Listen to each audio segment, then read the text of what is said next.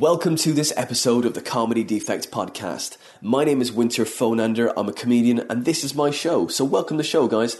This is episode 46 with a very funny, quite controversial, a bit of a provocateur, Mr. Jay Islaam. Talked to Jay for over an hour and a half. Jay talks about his pet peeves, about podcasters and things you shouldn't do, and we had a laugh because there's some things he was talking about, I do them. So we had a bit of a laugh about that. It was really a lot of fun. Jay is a very smart, business-minded individual when it comes to comedy. It was great to pick his brains about certain things. This is one of my favourite episodes, guys. I really enjoyed recording this and editing it back. It was a lot of fun.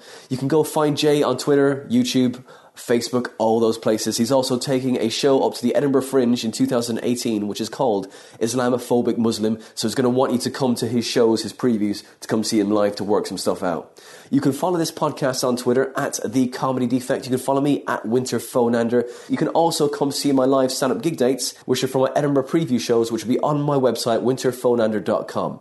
I'm also taking as many jokes as I can out of that Guinness Encyclopedia and putting them up on Twitter under the title The Book Dad Read, and the handle for that is at Guinness Jokes. Now, as I said to you before on the last episode, this podcast will be released monthly now because I just do not have the time. I'm so busy at the moment, I do not have the time to release it weekly anymore, so I need to focus on the other things that have come in. So at the moment, it's going to be reduced to monthly, maybe twice a month, but at the moment it's going to be once a month, so I can get on with the stuff that I've got to do. I hope you're enjoying it, guys. I'm really enjoying it too, but at the moment, I've just got too much work on. Long may it last. You can also support this podcast by going to Patreon, typing in The Comedy Defect Podcast, and can donate as little as £1 or as much as you feel this podcast is worth. And those of you that do donate, thank you, because you're paying for the people that can't. And those of you that can't donate, just share your favourite episode, tell your friends about it, it tells people where we are and what we're doing. This is one of my favourite episodes, guys, with the very controversial, bit of a provocateur, Mr. Jay Islaam, for episode 46. Enjoy.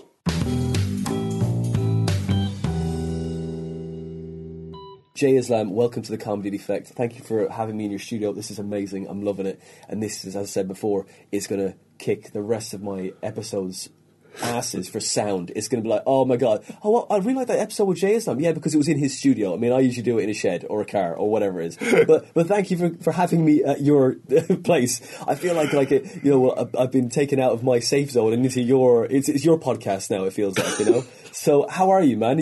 Sorry, I'm talking like, how are you getting on, man? Right? I'm well. Welcome to Peterborough Radio. Oh, great. It's good to be in a studio. That's because the soundproofing is so awesome that you won't get any echo here, which is the bane of your life if you're doing podcasts. The echo, the sound quality is always a problem. So I thought I'd invite you in here, where hopefully the sound will be top-notch. We say that now, you'll get comments, people saying, no, it wasn't very good at all. Yeah. We've tempted fate now. Like, I say this is lovely. How long have you been here? How long have you been doing radio? I've been doing this for more than a year here at this particular station. So I started earlier beginning of 2016, actually. Right, yeah, right. I've been doing the Comedy Cannon radio show, which I do Peterborough Radio and on Switch Radio in Birmingham. Mm. And, of course, separately, there's the Comedy Cannon podcast, which is the no-holds-barred, no censorship. Yeah. You can swear as much as you like version of my interviews. But obviously the ones that I do on the radio, you've got to stick to Ofcom rules. And you've got to make sure that you temper your language. You've been doing this since 2016, right? You're basically three shows. Your one show that you're editing, the easy book version, which you released to the internet, and the really annoying version you had to stick to the rules of Ofcom, right? Yes. And what has been the most tense and difficult moment of... Don't have to name, but there's been situations, I'm sure, when you've had to kind of go, oh man, this... What is the worst interview you've ever done so far? Okay, not naming any names. I love it. Right. There's going to be serious people like going to go, oh, what exactly, what number? Was it like over 100 or is it below 50 or whatever is it? Where exactly is it? Well, I'm only up to episode about 75, 80 at the moment on the Comedy Cannon. Let's firstly say the vast, vast, vast majority of the interviews have been fantastic. The interviewees have been fantastic. However, the tough interviews are always the people who have nothing to say. They're the really difficult ones. The people who have nothing to say because they don't have enough experience or don't have any interesting stories to tell, or, on the other hand, are shy and nervous and don't want to say much because they're afraid that what they say may end up making them look bad. Mm-hmm. So they hold back too much. Mm. And I think most of the interviewees, they understand that it's just a chat. Yeah. But the ones who get very nervous don't make for good interviewees because they're worried. And so they're not ready to let go and give their full opinion. You've been doing comedy now for how long? coming up to 4 years later in the year. Yeah, so not as long as people usually think. That's it. Been doing comedy long enough that you've got your own stalker. Two. You've got two stalkers now. Are they? No. I have gone back down to one because, great news, one of my stalkers recently contacted me, apologised and said, I'm really sorry if I've caused you any grief, any problems, and I would like to just say that I no longer want to beat you up, which is nice. He actually took time out to contact me and say, I would not like any more bad blood between us, and so thank you very much. But yeah, I do have another stalker who turns up at a lot of gigs to ruin them. Yeah, was that the one that I saw at that gig in Tipton area, was it? Well, this was a gig in Birmingham, Danny Beat's gig. That's right. Yeah, that's right. He was the one who turned up, So he's still my stalker. However, the other stalker has given up the ghost now and realised the error of his ways. You've broken up now. It's been put to bed, that's it. But, you still have this other guy, and, he turns up at every gig, right? The problem is that I've had a website for me in terms of comedy before I started performing comedy, And this is something that I did that most people don't do. Because I was always very digitally savvy. Digital marketing is what I do for a living. So I have a website, and that has been there for more than 5 years, I think. And my diary is on the website. So anybody who wants to stalk me, it's incredibly easy because it's public. It's public knowledge where I will be on certain dates. And so he picks the ones that are convenient for him. He doesn't put the effort in. That's it. You think that a stalker would be committed. He'd be there waiting for you outside of work. But no, he's he's a lazy stalker. Yeah, going through your bins, tapping your phone, that kind of stuff. No. Doesn't put enough effort into this relationship, So you started about 4 years ago, right? Less than. And you have been doing loads of characters as well, haven't it? How many characters have you got now? Well, here's the thing. The character that everybody knows is Bam Bam Shake. Of course. This is the character that was the first thing I ever wrote when I started to do comedy about 3 and a bit years ago. He's proved ludicrously popular with audiences, and so he's the one that's come to dominate things. Not my favourite character, because I think I've developed far more as a comedian than he can offer. He's a very two-dimensional character, even one-dimensional, I would say, very much a one-note character. He's a horrible, misogynist, racist, evil person. But unaware. It's totally no self-awareness whatsoever. But I have done a few others. I did The Indian Rabbi, who is a big fan of gangster movies and models his life and his speech on The Godfather. There are a few others. There's the world's only freelance homosexual ninja. He was fun to do. Yeah. And I've done him in different ways, either with an accent and without an accent. So when I'm doing him with an accent, it's usually a Yorkshire accent. And then there is... That's the homosexual ninja. That's the world's only freelance homosexual ninja. Freelance as well. I like the freelance bit too. It's he just works for himself, it does a bit of ninjering on the side and that's it. That's great. Yeah. And then there's a South African policeman guy who is a big fan of apartheid and was devastated when apartheid ended, so he moved to the UK and he has become a UKIP politician, and that's his shtick. So there's lots of different ones that I've done, but what people don't often appreciate is that the vast majority of the time I'm being me.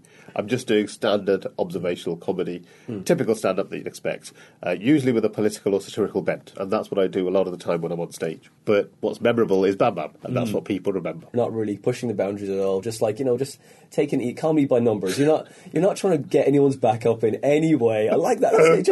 Just going through, just doing jokes. I like that. That's good. So, and that's me through and through. And your favourite one is what? My favourite is when I'm performing as myself. The reason I did characters, and the reason a lot of comedians who do characters do that, is because when you start, you're nervous, you're full of fear, and you're worried about how the audience will think of you, how they would react to you, will they heckle you, all that kind of stuff. And having a character is a shield. It's literally a shield that your cowardice puts out there and goes... if they hate me, they hate the character. Exactly. It's not me. It's not personal. It's not me they really don't dislike and absolutely despise. It's the character they have a problem with. As you get braver, you want to cast off the characters. However, you can end up in the situation, and quite a few comedians end up in the situation where the character's more adored than you, and you end up despising your own creation. And I have reached that point many times, but at the same time, it's arrogant to say, no, I will not do this anymore. It's beneath me. Because the audience like it. And what you're essentially doing in that situation is say, I know better than my audience, and you don't. You cannot be that arrogant. The audience know what they think is funny. Yeah. If that's what they want, that's what you should be giving them. Yes, you've got to satisfy your own creativity by doing the stuff that you want to do, but at the same time, don't give that up. And of course, a lot of the time when I get booked by promoters, they tell me, you are doing X. They don't even ask. They tell me, you are going to be doing X when you come perform my gig. And at that point, you're getting paid. You have to do what they want you to do. You put yourself in that box, you know, like, no, but I just want to be me. And it's like, I remember doing like a few years ago when I started in Ireland, and I did like a few characters and that, you know, like, oh, I'm going to write these characters, and a Scottish character, easy enough to do, like, you know, mess about with, and like what you think it is, and then you're like, you look back, it's terrible, and then you're like, I had a French guy, again, these stereotypical, like about 3 or 4 characters, right?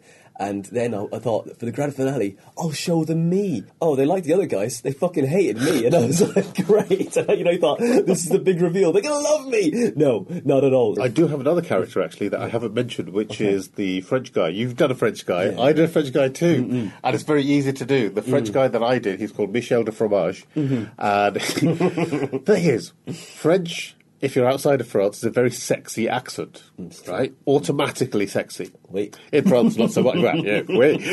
In France, not so much, because, hey, everyone talks like that. But I thought, how can I make this funny? Wouldn't it be funny if he was a nerd, like a sci-fi nut or something like that, a horrendous, unlikable person? And if I put that in a French accent, will he still be sexy? And that was an experiment I wanted to try. And it was a really interesting experiment to do. Didn't really last too long, that character. I don't really do him anymore. But you discard stuff. You discard stuff all the time. And then what happens is you might write a joke and you'll do it as one character and it will bomb. And then you'll go, okay, that's not going to work. But you try a different character and it works perfectly. Suddenly, some of the more horrendous stuff, for example, Bam Bam could get away with. Some of the even more horrendous stuff, the South African policeman could get away with because everybody already assumes he's a terrible person. And so you can mix and match, and it's nice to play with that. It's nice to have that freedom to go, okay, that joke didn't work here, but I can move it along to this one. You must have hit some really horrendous moments with these characters. They're Marmite, right? Yes. You know, you either love them or they are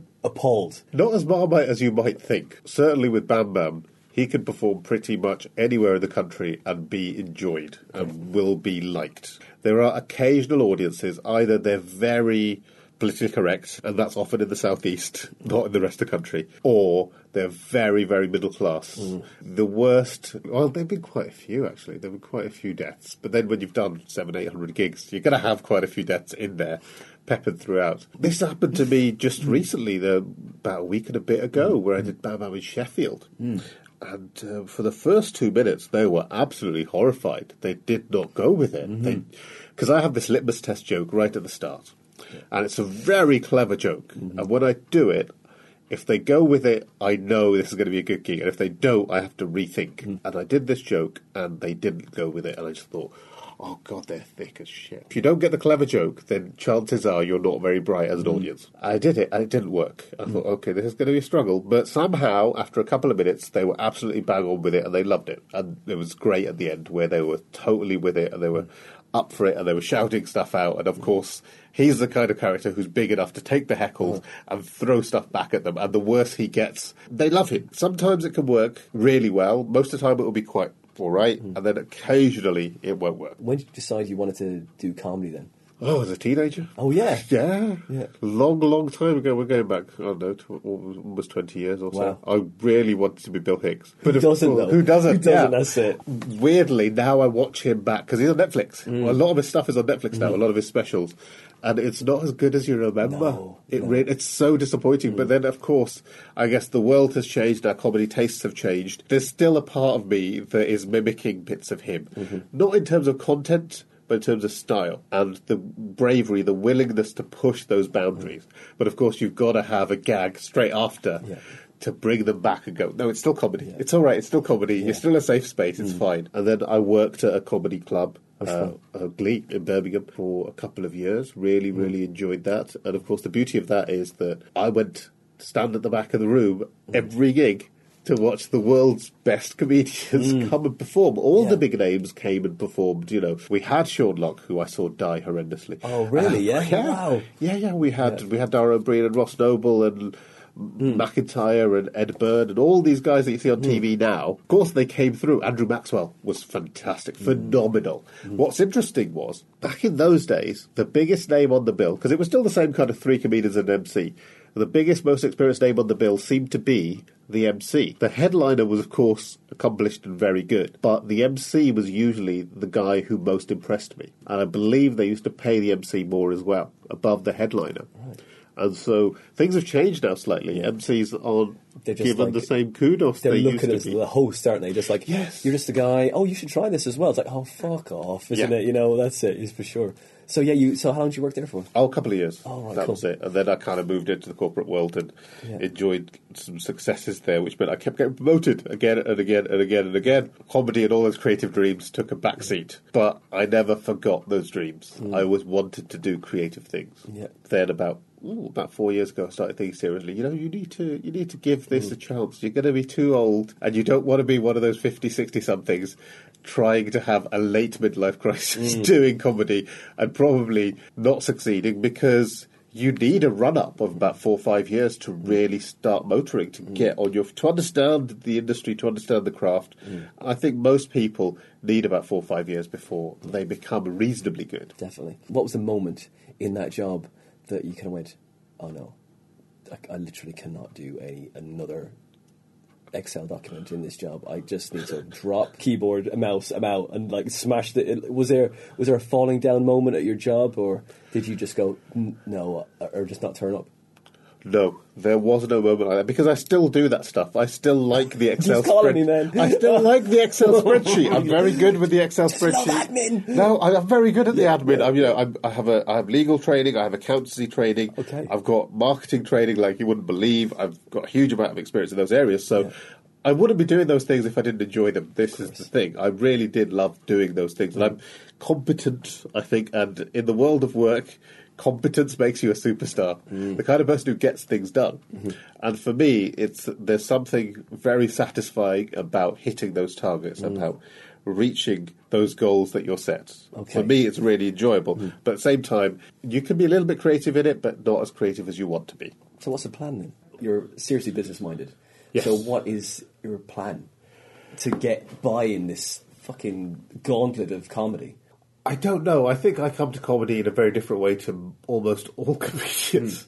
Mm. In that comedy was never going to be my whole life. Mm. I already have a wonderful life that I quite enjoy.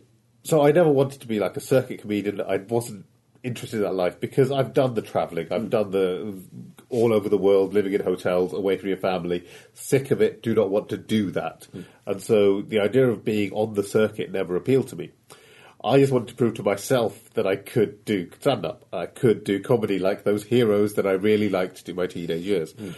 My current immediate plan is I'm going to be going to Edinburgh next year, so 2018, I'm going to do some previews of a new work-in-progress show that I'm working on right now. It's called Islamophobic Muslim.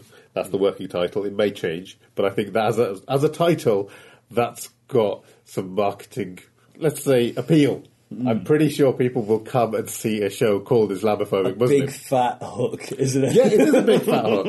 And the one you did last year, wasn't it? That fringe show. Travels with Autism. Travels with Autism, right? Yes. You have autism. Yes. Right. Because you do so many on-the-edge things that I think people just start to think, look, this guy, he's just doing this for the big, fat, juicy hook, just so he can get people into the thing. I mean, because that's what I'm sure people have said to you, isn't it? Of course it is. And like that is, I know I'm not trying to rile you with that question, or that statement, because you're doing all these characters, which are so not PC in any way, but really are, they're massive talking points. You know, it's going to get you a lot of press, and you're a digital marketer as well. So you could see that, I guess, that cynicism could really... you might be conceived as being overly cynical. That's fine. I'm a trained journalist. Yeah. I was taught how to write headlines to grab people's attention. And people often go, oh, you know, some people don't like what you're doing. That's fine. Mm. They are not the target audience, particularly if they're comedians. Oh, so-and-so comedian doesn't like what you're doing. Mm. So-and-so. I don't care. Mm. You are not my target audience, okay? Mm. My target audience is the public. Mm. They are the people I'm trying to appeal to. Mm. I think far too many comedians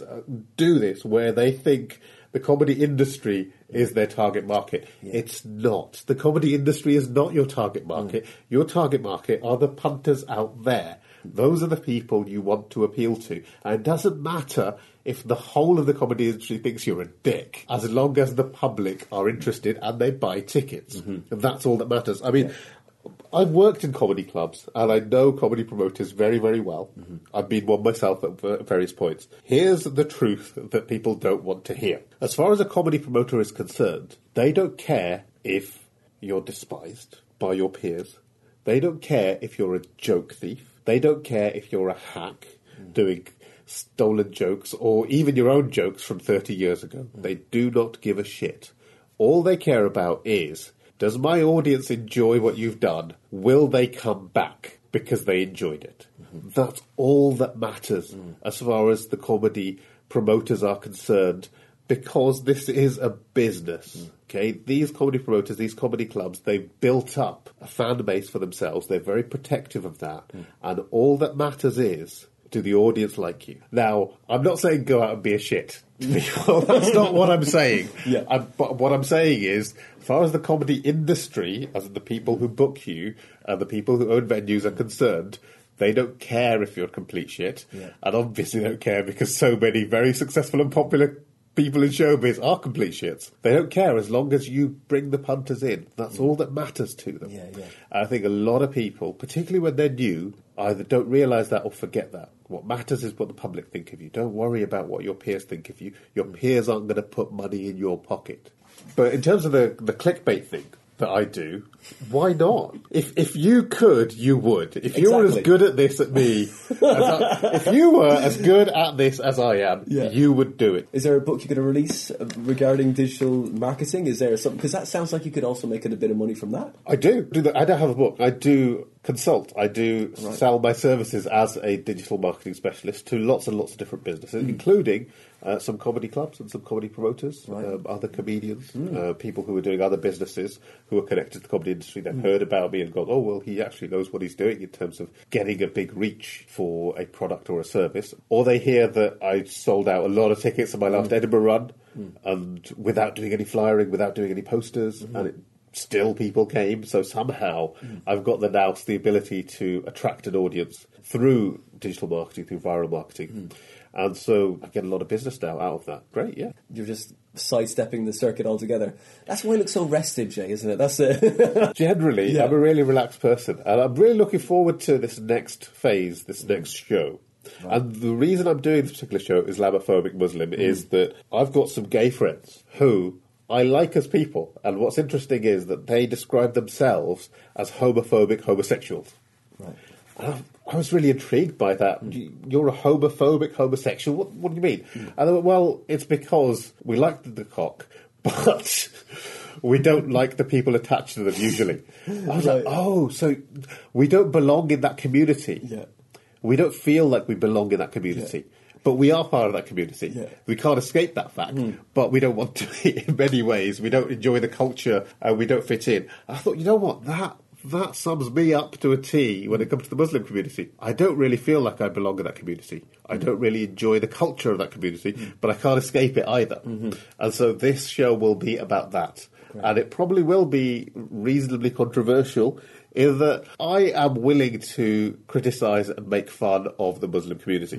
Now, you're from Ireland. There probably was a time, and I'm sure there was a time, when you could never do that for the Catholic Church, could you? You couldn't do that. Because they were all powerful. I mean, we're going back 50, 60, 70 years, let's say. But things changed. When people like Dave Allen came along, when people like Father Ted just ripped into the Catholic Church, right? That's true. And eventually, their power waned, and you could make comedy about it quite comfortably. Right. But for those pioneers, those people first doing it, there were uncomfortable moments, and I'm sure they were vilified. Yeah. I kind of see myself doing something similar, because I see the Muslim community as full of hypocrisy, full of lies, full of very unpalatable views, which aren't necessarily Islamic, but are ripe for satire, are ripe for poking fun at. That's it. And the issue, of course, now in the current climate is that because the far right have decided that they want to criticise Islam, not because they actually have a problem with Islam, they just have a problem with black and brown people, but they can't be overtly racist. So they can't just go out and say, oh, I hate Africans, and I hate these immigrants from Asia. Because they'll get done. It's hate crime. They'll get done by the police. They'll get taken to court. So they found a workaround, which is, well, we'll have a go at Islam, because most Muslims are brown or black. So it's convenient. Because the far right are doing that, polite society, which I think will be 90% of our society, are uncomfortable now with anything that might even remotely be seen as critical of Islam or Muslims, because they don't want to be associated with the far right. But criticising Islam, criticising Muslims, is a signal that you're far right, essentially. Or at least that's how it's seen, that's how it's perceived. And so most people don't want to be perceived that way, because we are not, a far-right country at all. We are not a far-right society. The far-right haven't done particularly well electorally at any point, really. I mean, the high point was when Nick Griffin got into the European Parliament, but since then, nothing much has happened. I know people will be uncomfortable with this, but it's my job to preach and be funny. Now, whether I'm able to do that successfully, I don't know, but I suspect a lot of people will come to see the show. I say you're saying there's parallels between the Catholic and the Muslim community, because when I first moved over to Wolverhampton, that's exactly how it was. I was like, you guys don't get let out as well. You don't leave the house until you're 18, then you go to college and you go mental. Something bad happens and then they cover it all up and then you get married off, and that's what happens. And that's what it was like back in the day, in Ireland. It was just slowly coming out of that, of course, and that sort of cultural village that you have surrounding you, it's just a massive community that just snitches on each other all the time. Oh, yeah. As you say, with the Father Ted stuff, blew the stuff wide open, and it was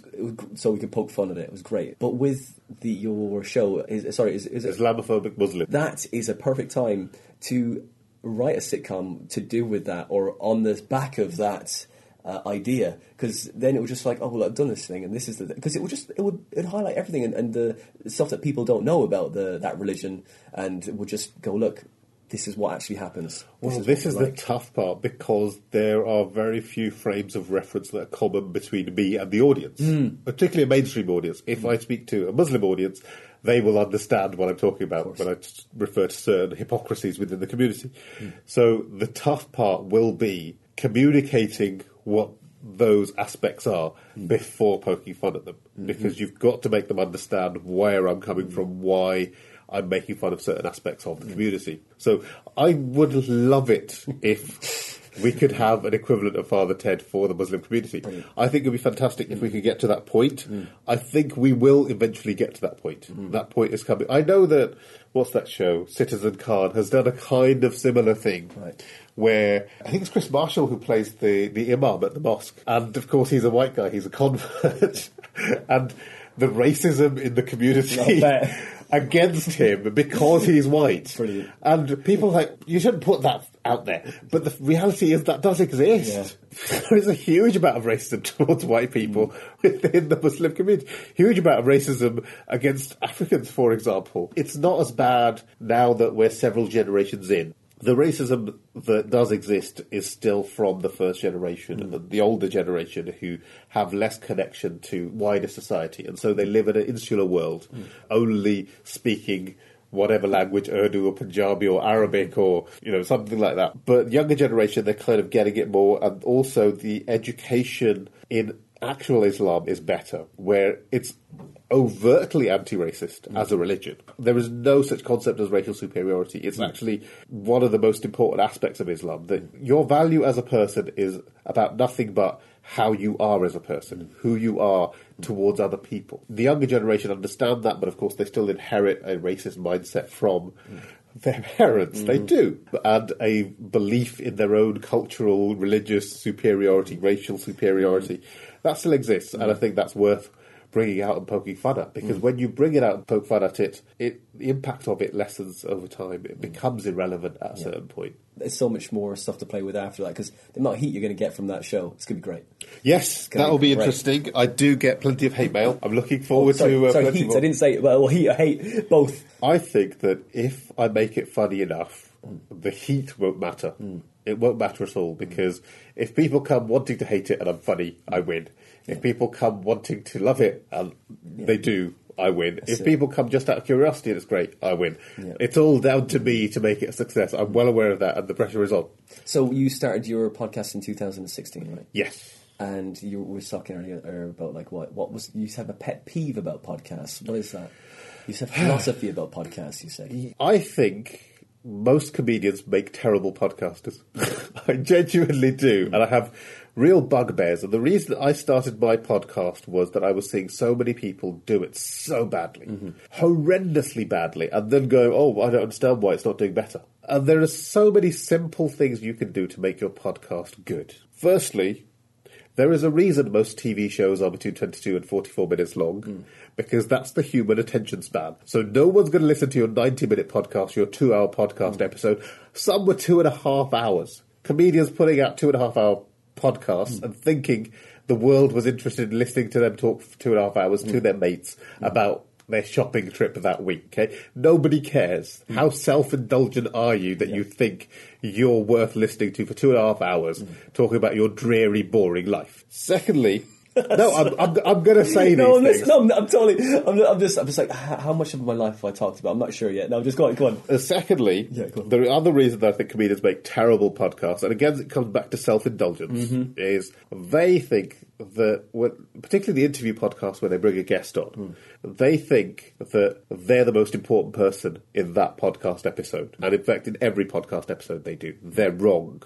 You are not the most important person. If you invite a guest onto your show, your guest is the most important person, and chances are people are tuning in to listen to your guest, okay? So ask them a question, shut the fuck up, and let them talk. And I hear this all the time, comedians interrupting their guests constantly for two reasons. One, oh, the audience haven't heard me say anything for 3 minutes, I better pipe up, because I'm important. And secondly, well, I'm funnier than them. And it's this one-upmanship bullshit where your guest is talking and they'll think of a gag, or they think it's a gag, and they'll interrupt their guest in mid-flow to get their gag out. It's like, really, you're trying to make it about yourself when you've got a great guest in here talking, saying something interesting, but you're still obsessed with making it all about you. Don't do that.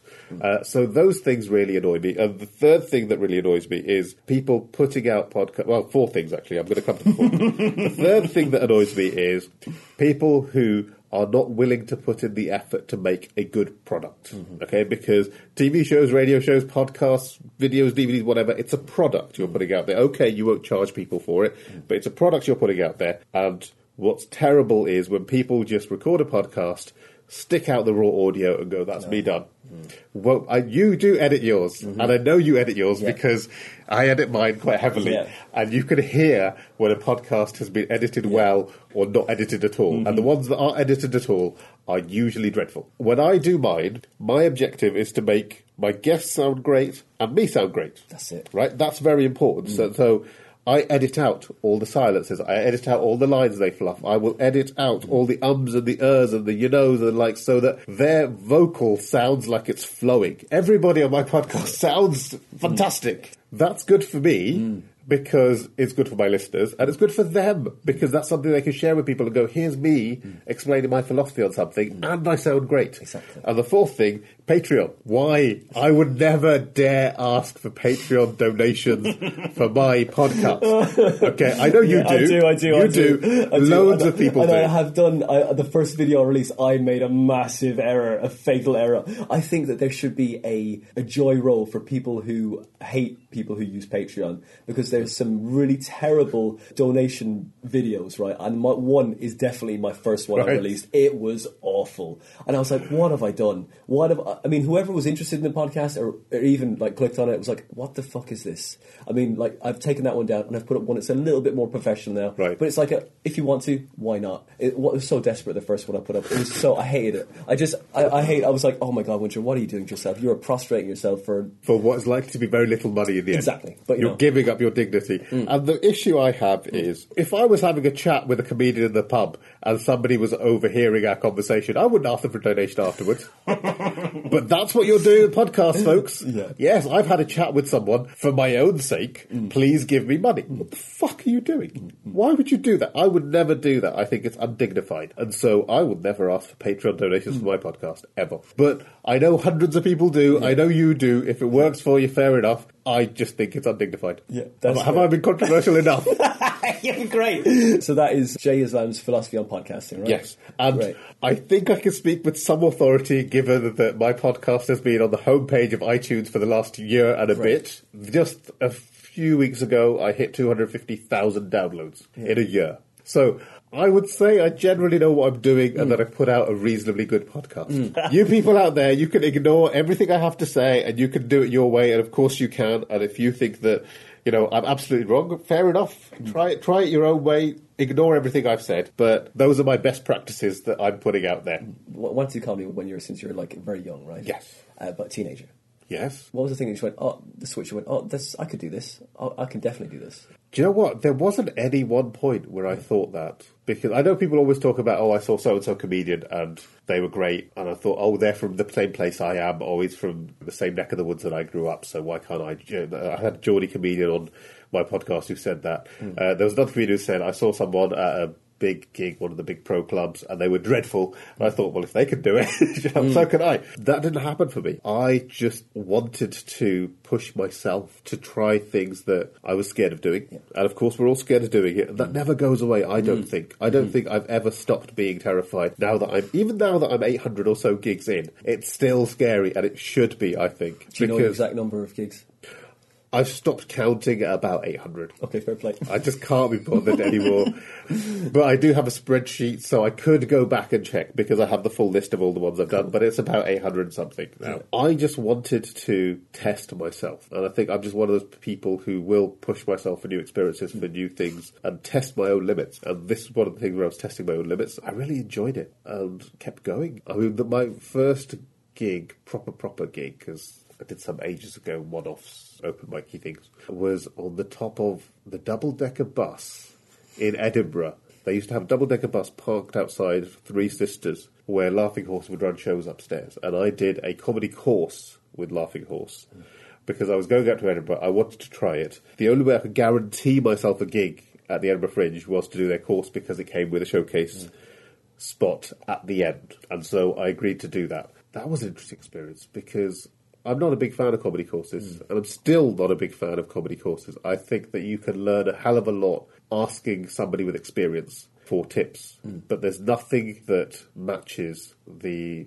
experience you get from raw stage time. Stage time is all you really need to get better. I mean, some people will be naturally gifted, they'll go up and they'll develop faster than others, but ultimately you need to get on stage, you need to put in those hours, you need to tread those boards to make yourself better and stronger and sharper. And you will get rusty if you take time off. I've noticed that as well, having taken certain spells off a couple of months here and there. But that gig was interesting because the tutor told me I was going to die on my arse. I was the only person who was told I would die on my arse. This was with Bam Bam. Hated the material, was very uncomfortable with me doing the showcase because the tutor thought, if I send you out there, people will know you've come from my course, and when you do badly, you will taint my good name. All the other course participants were told they were wonderful, they were going to have a great gig, and they were finding their comedy voice, which was bullshit, obviously, because all of us had never really done it before. And then we all went up one by one, and everyone died on their ass. And then I went up and smashed it. Nice. I just went really, really well. That's and the great. Audience came on board, they really enjoyed it. And maybe I'm remembering that wrong. Maybe I've created a myth in my head that that gig went really well. But I do remember everybody doing badly and me coming off going, yeah, that was good. Even if you don't agree with what that person's doing, you can see some comedic value in what they're creating. I don't think that the feedback I got from the course tutor was malicious. Right. I think it was well-intentioned. They genuinely believed I was going to die on my ass because what I was doing was so harsh. It was pushing the boundaries too much. I think most of us understand that be able to push the boundaries and get away with it, you either need to be exceptionally talented, exceptionally likeable, or lucky. I think I got lucky. That's what I think happened. Because if you're very experienced, you understand how to build trust with an audience very quickly, and then you can push with really harsh material. I had no experience, and so I think I just happened to get lucky with an audience that were going to go with the stuff that I was doing. Because I'm not likeable. I saw you doing some Trump stuff the other day. What happened? Yeah, this is another comedy character I did. This pre-election, I was doing a character called Donnie Trump. And the reason I created Donnie Trump, who is the son of Donald Trump, is that I was asked to do a Muslim comedy show, a Muslim gig. Now, I'd never done Muslim gigs. I had no interest in doing Muslim gigs. I consider myself, like I said, not very connected to the community. I consider myself very mainstream as a performer, as an entertainer, as an artist. And I had to invent something new because they were never going to go with my existing material. This pre-election room thought, I will invent a new character. And the new character was called Donnie Trump. He was the son of Donald Trump. And the conceit of the set was that we were imagining that he has come to you, the audience, and you, the audience, are a group of Muslims in a concentration camp post-election, and because Daddy's won. And he is going to explain to you your place in the new America now that Donald Trump is in charge. Mm-hmm. And I invented that character specifically for that, not expecting them to get it, not expecting them to like it. And weirdly, they loved it. They absolutely got it. I managed to sneak in some blasphemy within there, which some people were uncomfortable with. But at that point, when I brought it out, I'd already built the trust. They understood the concept, right? That we're making fun of this idea that Donald Trump is going to win and send you all to concentration camps, which then he did win, weirdly, which I didn't expect. But and then I snuck in some references to pornography that about half the audience laughed at. Because they were subtle references, and you could tell who the perverts were by who was laughing, and a lot of confused faces. Mm-hmm. That was a frightening gig. Mm. That was a really scary gig, because this is an audience I'm used to performing to. I've done a couple more. One of them went very, very badly. Mm. One of them went very, very well. I don't know if I can work that kind of audience, that particular demographic, but I may try it again in future. But I don't think I appeal to the Muslim community at all, because I have no sacred cows. There's nothing sacred to me that is too much to make fun of. There are certain things I won't make fun of out of fear of being killed. But on the whole, I will make fun of lots of different things. I mean, I make reference to the Prophet Muhammad marrying a 6-year-old girl within one of my sets. And I did that at the Glee Club. The audience were very uncomfortable with it. And I knew straight away, hold on, you've probably pushed too far. Mm. But what was weird was when I was leaving the venue, one of the bouncers came up to me and had a go at me. He was a Muslim, and he said, I'm not happy with what you did on stage. I think it's very bad that you're showing these people that side of our community. I was like, but you know what? I didn't invent it. I didn't make this up. This is already in the holy texts. Can't have a go at me. I didn't set out to invent a lie. I just presented information that's already there and part of the faith. And that's why I don't think the community will really fate me as a hero, as they do many Muslim comedians. There are many Muslim comedians who are wonderful at working that audience, and they're very popular within that audience. I don't expect to ever be popular within that audience. Yeah, I remember you did a set for Spiky Mike talking about that gig that you... I think it was a different gig. Yes. So you died on your arse at this gig. Yes. Was because it was at the point of that. Because you said that it's really well paid. Muslim comedy shows are really well paid. Yeah. And there's a Christian circuit as well, that's really well paid. And there are comedians who just work these particular circuits. There are comedians who only do Muslim comedy gigs. They make a huge amount of money out of it. They have a fantastic following. Fair play to them, right? Good for them. They found a niche. They're working it hard. It's show business. Yeah. Go and work the business. But yeah, I did a very big Muslim comedy gig. Totally misunderstood. Misjudged that audience. They did not like me, and I was asked not to do, because you were booked for a run, and I was asked not to do any more. But they let me keep the money, so thank you. But you didn't go, you went as yourself, didn't you? Yes. I didn't do the characters, and people have said to me afterwards, you know, you may have got away with a lot more if you did the characters. Oh, yeah. Because when you do characters, they're already ludicrous. Yeah. So when you say anything, people understand this is going to be a joke, right? Whereas I think you just misjudge sometimes, occasionally. I did another one after that, another Muslim-heavy gig. They're rarely billed as Muslim-only, because you can't do that. Anyone can buy a ticket, but it was all right. I went up and I just made fun of my family and the kind of transphobia, really, actually. And they understood. They understood what I was doing, in that we are a transphobic community. And, you know, we will make fun of people who are transgender. But at the same time, I kept it simple. Yeah. I kept it really simple, and they were all right with it. Your family come to see you perform? Never, not once. Do they know? They know, obviously. They're aware. Right? They know, they're aware. And, I mean, because the community's pretty tight, right? They go, right, they've seen you at this gig. It's like, it's better than the internet, right? It goes straight back. Yes, right. Yes. Everybody does know in the community generally what I do. Some of them have seen me blonde and probably asked questions about why is he blonde now. But on the whole, and if it's like it's that transphobic and like homophobic, they're like, oh, he's blind. Well, he must be gay. He must be gay. It. Yes. No, I don't think they think so. They're aware. I'm pretty sure the community generally that I do comedy. I've never had any family ever come to see me. I have occasionally had once or twice work colleagues have come to see me, enjoyed it, so it's all right. Again, it's a very, very limited number. I keep my personal and professional life very separate from my comedy world. Mm-hmm. I don't really want those two worlds to collide. That's fair. So you're a journalist, you said. You did your training in journalism. Where did you do that? I trained at the BBC. Right. A long time ago. Mm. We're going back a decade and a bit. It was really good. I think I was one of the last tranche of people that did this particular training with the BBC. Mm. They trained you in broadcast journalism and journalism generally. Mm-hmm. So what they did was you do a lot of classroom stuff and then they'd farm you out to different things. So go and work on a particular radio thing or go and work on even a local newspaper. Not TV at that point, although I did work in TV journalism later on behind the scenes. But it was a really good training for teaching you how to communicate. However, I think better training came when I was working in banking and they taught you how to be a salesman. That is the most useful training I think I've ever done. Mm-hmm. It's exceptionally useful in terms of comedy because it teaches you how to be succinct, how to get to the point quickly, but also how to be likeable. Mm.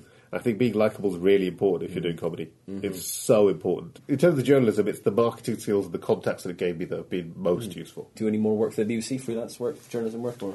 Not at the moment. I'm considering whether to go back into broadcasting, but I think it's one of those where, you know, a lot of journalists become PR people afterwards, and that's because it pays so much better. Mm. Journalism as an industry, as a craft, is dying, not just in this country, worldwide. We have a real problem with budgets being slashed left, right, and centre. Local journalism, community journalism is on its knees right now. Things are very bad out there. And so trying to build a career in journalism starting now is a waste of time, really, because if you think about it, blogs have taken over, news spreads on Twitter now. It's the nationals that have consolidated their grip on all the locals and downsized all the local hubs. So, for example, in Birmingham, where I'm often, Birmingham Mail has hardly any staff left. They're part of the Mirror Group, and so what will happen is, if a big story breaks locally, as often does, let's say at 9 o'clock in the evening, they don't have anyone to cover it. And it's awful. You'll go on their website, or even BBC Birmingham. You'll go on their website going, oh, something's happening, I've saw it on Twitter. It's happening down the street, let's find out what's going on. BBC Birmingham won't cover it, Birmingham Mail won't be covering it. One of the nationals might be. Really, the reason they're not covering it is they don't have any staff to go and cover it at that point. They don't have the budget, they don't have the money that they used to. And a big part of that is newspaper circulations are through the floor right now. Nobody reads proper newspapers anymore. Everything's online. Advertising for online is much less. They can't afford to have a reasonable staff.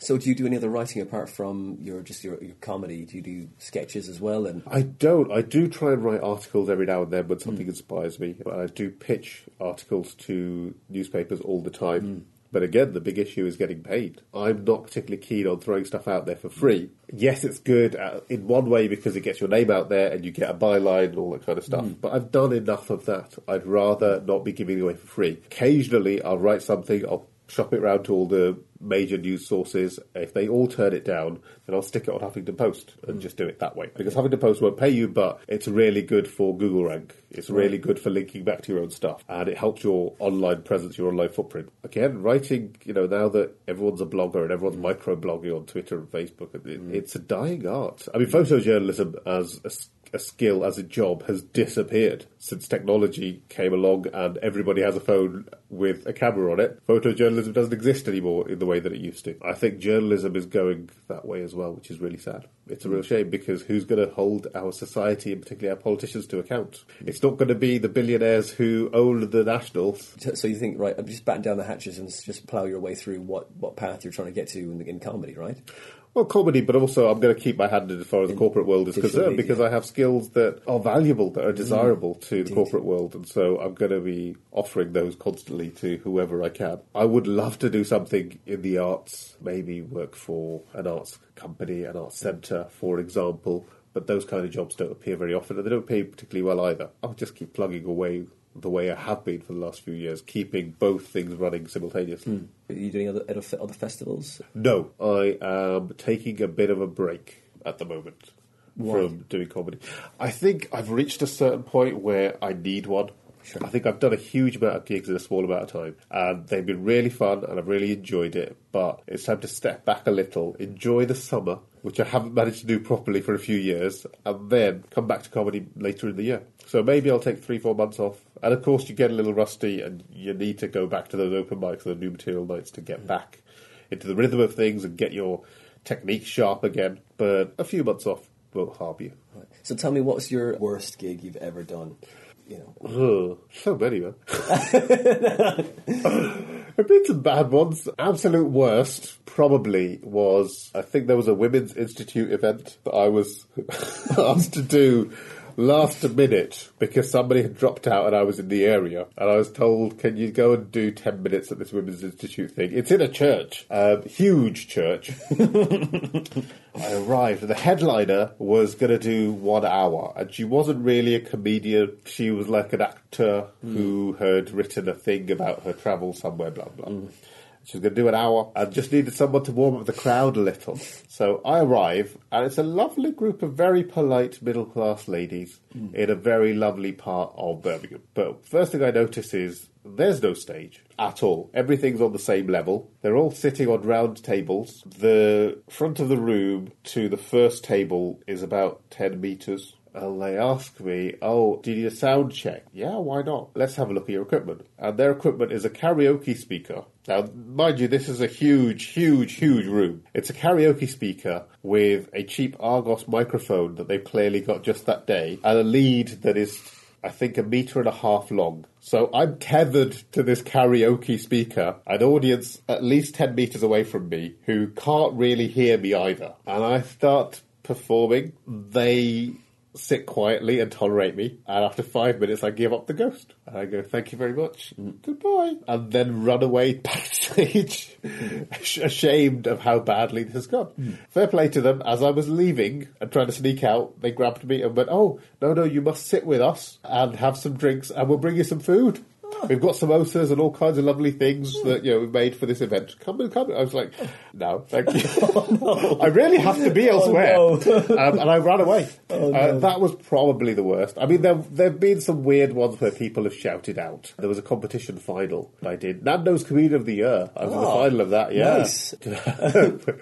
It was up in the northwest somewhere. Yeah. I did the heat, smashed the heat, won the heat comfortably, absolutely obliterated it. So obviously, I'm in the final with lots of really good acts. So I had no expectation of winning anyway. But they were really lovely. They liked most of the acts. And then I came on. They really didn't go with it for some reason. Absolutely hated it. And then one woman at the back, because it was dark room, very dark. It was in Nando's. It was in a Nando's. And they lit it really well, so only the stage was lit. And then one woman at the back started shouting, he's shit. Get him off. Can someone please get him off the stage? And of course, you have 5 minutes. You can't really deal with hecklers. And also, you can't see where this heckle is coming from. So that was particularly painful, because at that point, and I was very new at that point, all I could do was freeze and go, can you repeat that? And of course, she repeated more abuse. That move didn't work very well. I've had a couple of those, not many, not as many as you'd imagine. I've only been racially abused at one gig, and that was a gig in London where a very, very, very drunk woman shouted at me, that might be funny where you come from, but it's not funny here. Wow. Yeah. She was exceptionally drunk, and then as soon as I came off stage, every one of her friends came up to me, hugely apologetic, saying, we're really, really sorry that happened to you. That shouldn't have happened to you. That was bang out of order. She's just very drunk, which, of course, is never an excuse, because when you're very drunk, you're more yourself than not yourself. The truth comes out. Yeah, the truth comes out.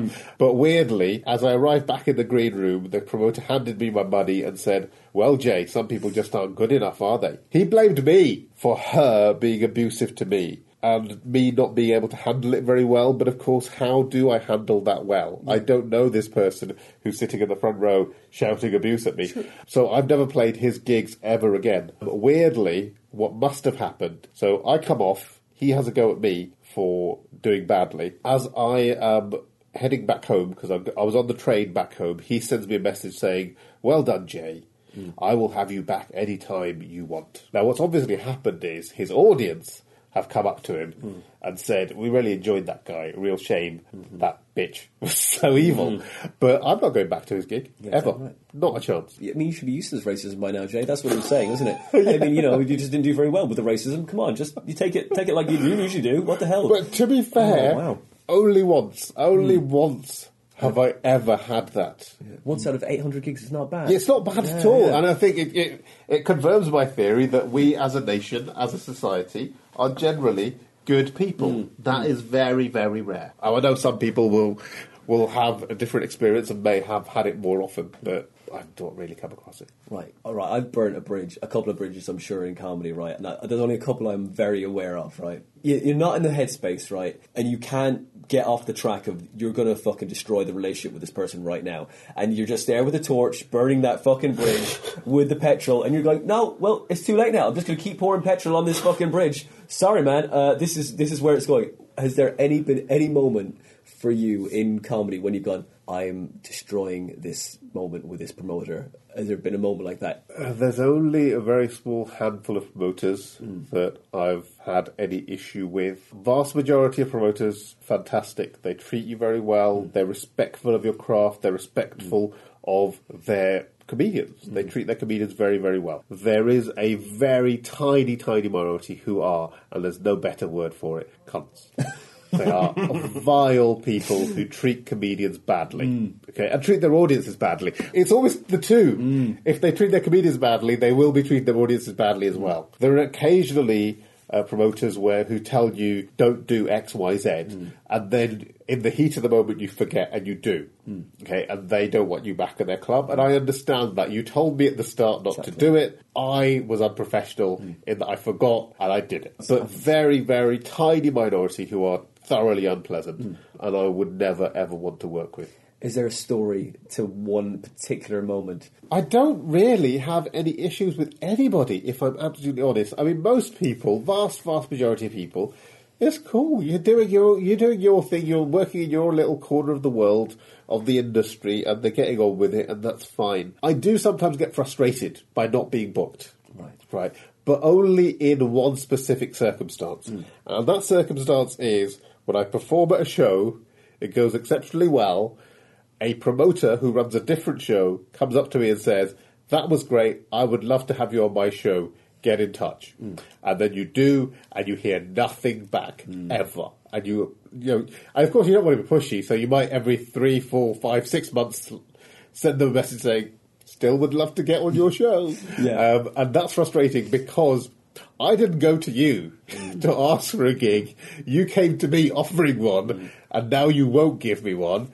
That's weird. So you set up my expectations and then dashed them dramatically. Well, dramatically, but through ignoring me. Right. And that's the only thing that I think I find a little frustrating with most promoters. But on the whole, they have a comedy club to run, and their world is bigger than the 5, 10, 15, 20 minutes that I will do at their comedy club. They have other concerns, and I appreciate that. The biggest irk of the comedy industry for you? This is the thing. I don't generally worry about what other people are doing. I worry about what I'm doing and what I'm getting on with, and I don't know. I'm not easily frustrated. I know I express myself, particularly when I write, as a man full of frustrations. But that's because I was taught as a journalist to write in a compelling way. Write in a way that will grab people's attention.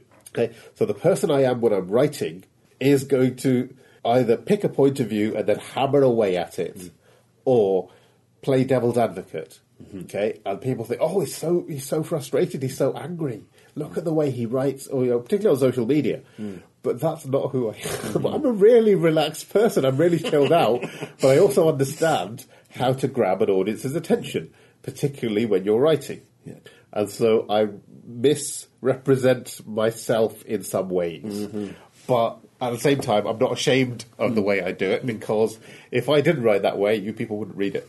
It's like you're driving a car. You know, it's like the internet is your car. It's like, when I get in my car, I drive how the fuck I want to drive, okay? But when I get out of the car, I'm the nicest person I can possibly be. Yes! This is the perfect analogy. Although I drive like an old lady anyway, in real life. But There are certain people, certain journalists. I think Clarkson's a good example. I don't think he's the awful, evil man he pretends to be. Mm-hmm. He's writing to a deadline for a national newspaper in a syndicated column. He's going to be provocative. Mm.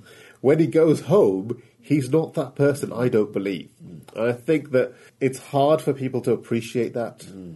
I mean, again, with Katie Hopkins, from what I hear, she could die very soon. She has horrible health problems. Mm.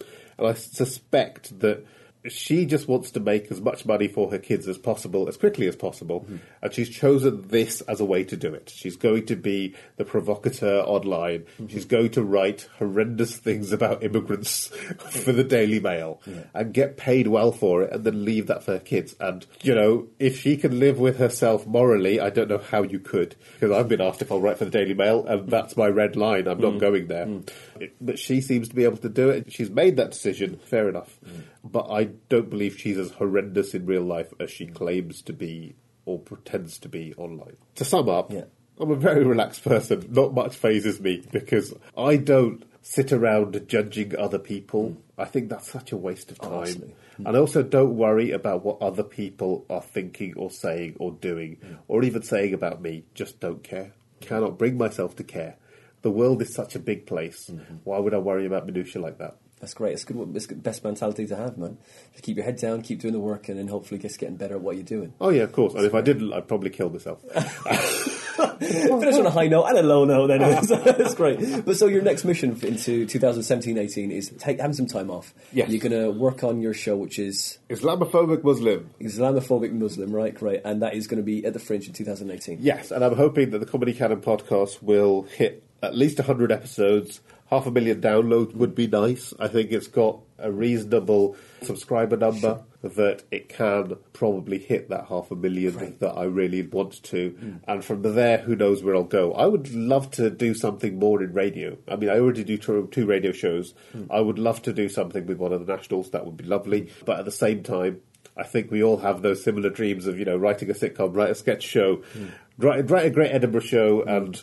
be successful from there onwards. Mm. But what I certainly don't want to do is be a circuit comedian, because that, from afar anyway, looks like a horrendous, unfulfilling life. Yeah. And of course, what I keep hearing from a lot of the professionals, particularly the ones that I interview on my podcast, is the circuit is dying, comedy as a live medium is really struggling, it could collapse and not come back again for maybe 10 years. So things aren't healthy out in comedy land at the moment. And all the professionals I speak to make the same complaint. Mm. That life was really good for them 10 years ago. Mm. It's not going to be good for them for the next 10 years. Mm.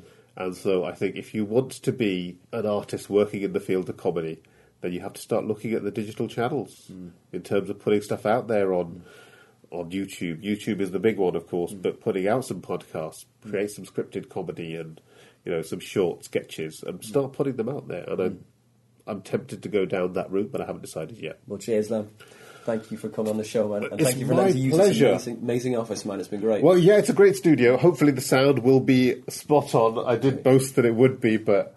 I don't know. Oh, it's been great, man. I really enjoyed it. We'll soon find out. Also, another bugbear of mine on podcasts, the volume is never high enough. I'm hard of hearing, partially, so that's a complaint that I have with most podcasts. So if you could just turn the volume, tweak it to 11 on this one, that would be much appreciated. No worries, man. Will do. Right. Thanks, man. Thank you.